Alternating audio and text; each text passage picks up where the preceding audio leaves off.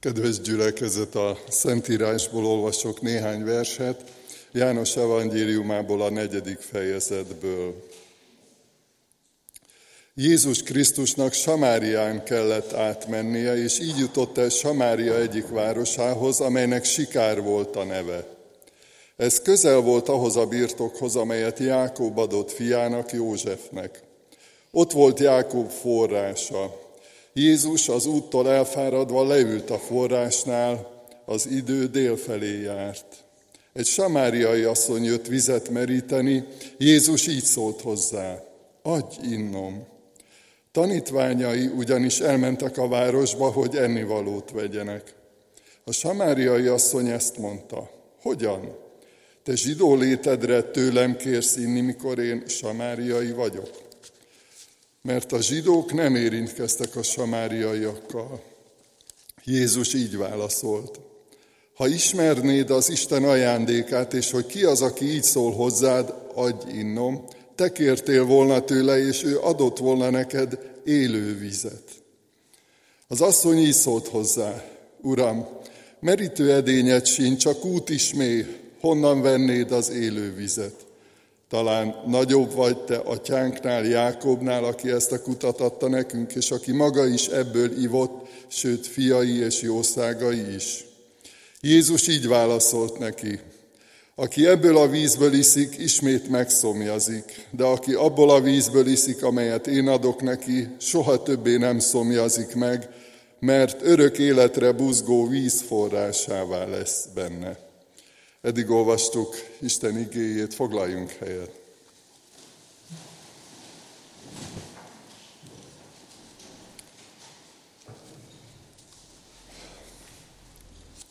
Kedves gyülekezet, kedves Saci, kedves Zsolti,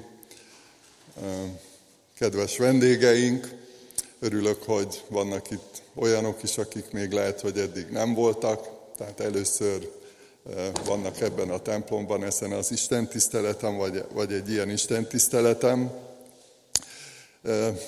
Bevezetőben hadd mondjak annyit, amit azt gondolom, hogy sokan, akik hallottatok már tanítást, vagy részt vettetek ilyen Isten tiszteleten, tanúsíthatjátok, hogy, hogy Isten hogyan mond, hogyan üzen valamit nekünk, és hogy sokszor milyen összhang van, amikor több ember megszólal, több ember beszél, annak ellenére, hogy nem beszélték meg előre, hogy mi lesz a téma is. Hát így hallgattam én is a, a bevezetőt, Kornél testvért, aki, aki elmondta ezt a csodát, hogy, hogy Isten a, a szülők szívét a gyermekekhez fordítja, a gyermekek szívét a, a szülőkhöz.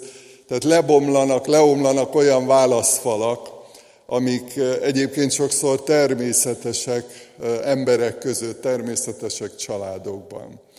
És hogyha a társadalomra gondolunk, és ebből, erről is volt szó a bevezetőben, akkor nagyon sok olyan válaszfal van, nagyon sok olyan szakadék van más képpel fogalmazva, ami elválaszt minket egymástól. És az a történet, amit most felolvastam, szintén arról szól, hogy olyan szakadékokat hidalt át az Úr Jézus ebben a beszélgetésben, ebben a találkozásban, ami elképesztő, még ma is egyébként, de abban a kultúrában, abban a társadalomban még nagyobb dolog volt. És hogy igazából ennek a, a titka, amit mindjárt az elején szeretnék elárulni, ennek a titka abban van, hogy az ember megbékülhet az Istennel. Hogy az ember visszatérhet Istenhez, megtérhet. Amikor valaki kéri a bemerítését, akkor tulajdonképpen ezt mondja és ezt mutatja be ezzel a látható Isten tisztelettel is, hogy megtért Istenhez, visszatért Istenhez, hiszen Isten nélkül éltünk, szükségünk volt a megtérésre, szükségünk volt az arra, hogy megbéküljünk, hogy kibéküljünk az örökkévaló Istennel. Aztán azok a válaszfalak, amikről olvastunk itt ebben a történetben, ugye a férfiak és nők között, hatalmas válaszfal volt, talán még nagyobb, mint manapság, hiszen megvetették, másodrangú embereknek tekintették akkor a nőket, és csodálkozott is ez az asszony, hogy Jézus Krisztus elkezdett vele beszélgetni, sőt egyfajta kérést is megfogalmazott felé. Tehát ledőlt egy, egy ilyen jellegű válaszfal, és akkor a samáriaiak, illetve a zsidók ellentétére, ha gondolunk, ledőlt egy, egy olyan válaszfal, ami akkor nagyon erőteljes volt, hiszen mélyen gyűlölték egymást, mint ahogy sajnos előfordul az a mi világunkban, a mi napjainkban is, hogy, hogy népcsoportok, nemzetek eh, gyűlölik egymást, ki nem állhatják egymást. Vagy akár eh, egy-egy népen belül, társadalmon belül is eh, épülhetnek ilyen, ilyen falak.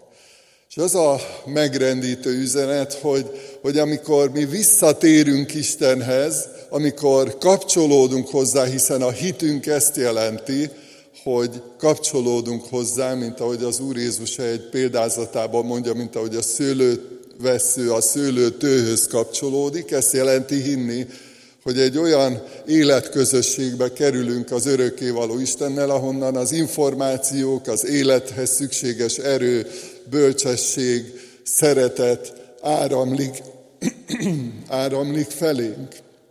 És ez a csoda, amit mi átvettünk, ez az ajándék, amit mi megkaptunk Istentől, ez gyümölcsözik abban, hogy szülők a gyermekekhez, gyermekek a szülőkhöz közelednek, megbékülnek, szeretett közösségben élnek.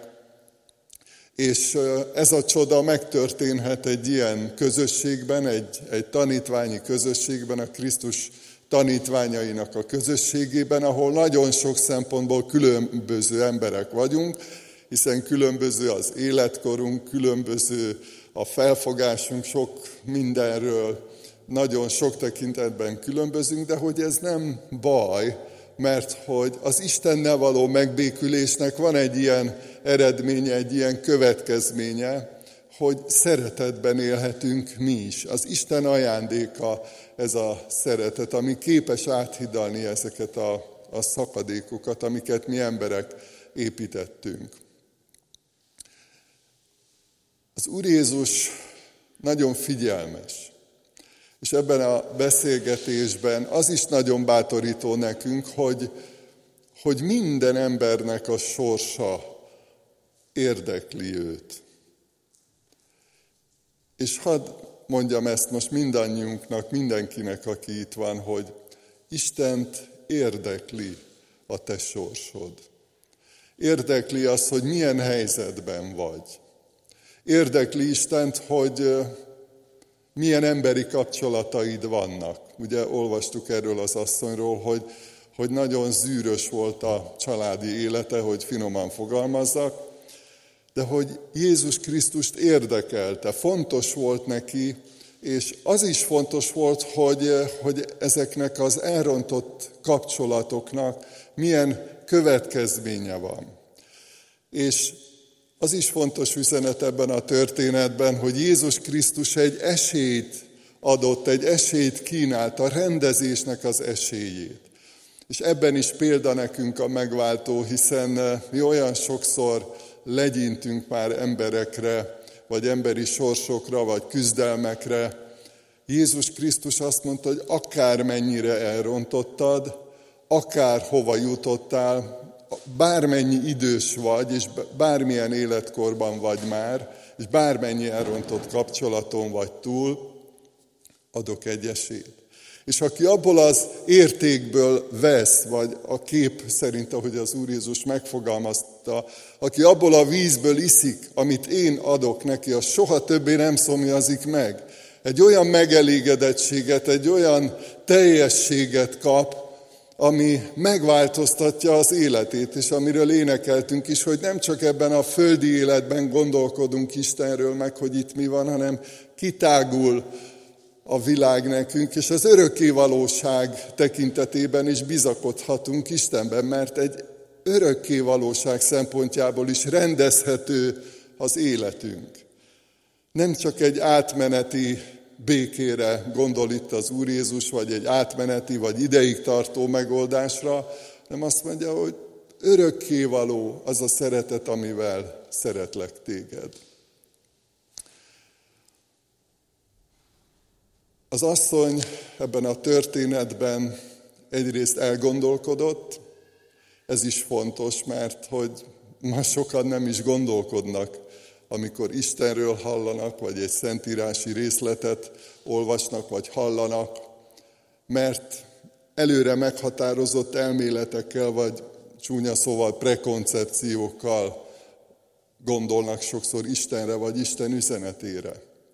És nagyon bátorító az, és biztatok mindenkit, hogy mi is így hallgassuk Isten üzenetét, hogy, hogy gondolkodjunk el rajta, hogy mit jelent nekünk, személyesen nekünk, vagy a mi emberi kapcsolatainkra nézve, vagy a mi örökkévaló sorsunkat tekintve, mit jelent az, amit Jézus mondott, milyen ajándékot kínálta az örök életre, a rendezésre, arra, hogy megbéküljünk Istennel, és ezek a falak leomoljanak. Úgy tudjuk ebből a történetből, bár nem olvastam végig, hogyha valakinek van rá lehetősége, biztatok mindenkit, hogy olvassátok végig, hogyha délután vagy este lesz rá időtök. De olyan módon megváltozott ennek a, az asszonynak az élete, hogy aztán ő lett egyfajta, ma így mondanánk, evangélista, vagy az örömhír közvetítője, hogy, hogy ment és elmondta, hogy kivel találkozott. Hogy ez a találkozás mit jelentett neki, hogy változtatta meg az életét. Nem csak egy pillanatnyi öröm, vagy egy pillanatnyi megelégedés, vagy egy kis nyugalom az élet nagy viharában volt az, amit átélt, hanem az életét, a sorsát, a jövőjét, az örökké valóság tekintetében mindent megváltoztatott a Jézus Krisztussal való találkozás, a Jézus Krisztussal való beszélgetés, és az, hogy megnyitotta, kinyitotta a gondolatait, az érzelmeit, a szívét, hogy őszinte volt Jézus Krisztussal, vállalta önmagát, vállalta azt, ahol éppen tart, és engedte, hogy segítsen neki Jézus. Elfogadta a segítséget.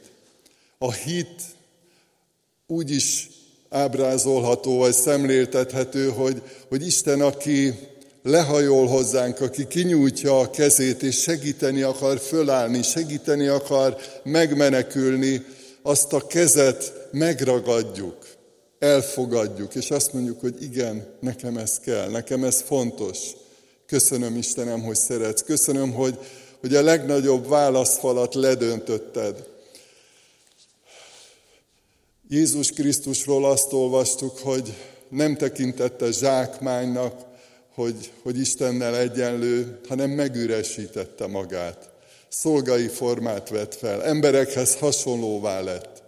Vállalta ezt a hatalmas utat, ezt a mérhetetlenül nagy küldetést, amit szinte fel sem tudunk fogni, hogy emberi testet öltött. És még ezen is túllépett, ezen is túlment, hiszen magára vállalta minden ember bűnének a büntetését a kereszten. Ezért halt meg. Önként vállalta ezt az áldozatot, ezt a halált, a helyettesítő áldozatot, ezt az önfeláldozó szeretete késztette rá, hogy megtegye.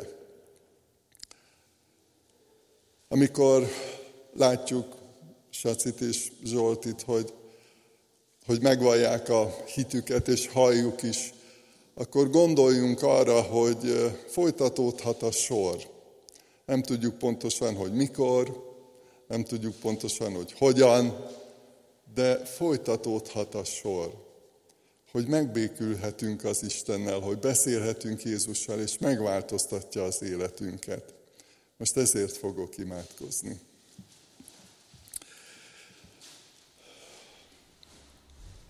Atyánk, olyan mérhetetlen az a szeretet, amivel közeledsz hozzánk, nem is nagyon tudjuk pontosan felfogni, meghatározni a mértékét, csak érezzük, és nagyon köszönjük neked, hogy, hogy lehajoltál hozzánk, hogy elküldted a megváltót, az Úr Jézus Krisztust, aki magára vállalta a bűneink büntetését. Köszönjük, hogy megtisztítottál minket, hogy megváltoztattad a lelkünket, hogy megtisztítottad a lelki ismeretünket.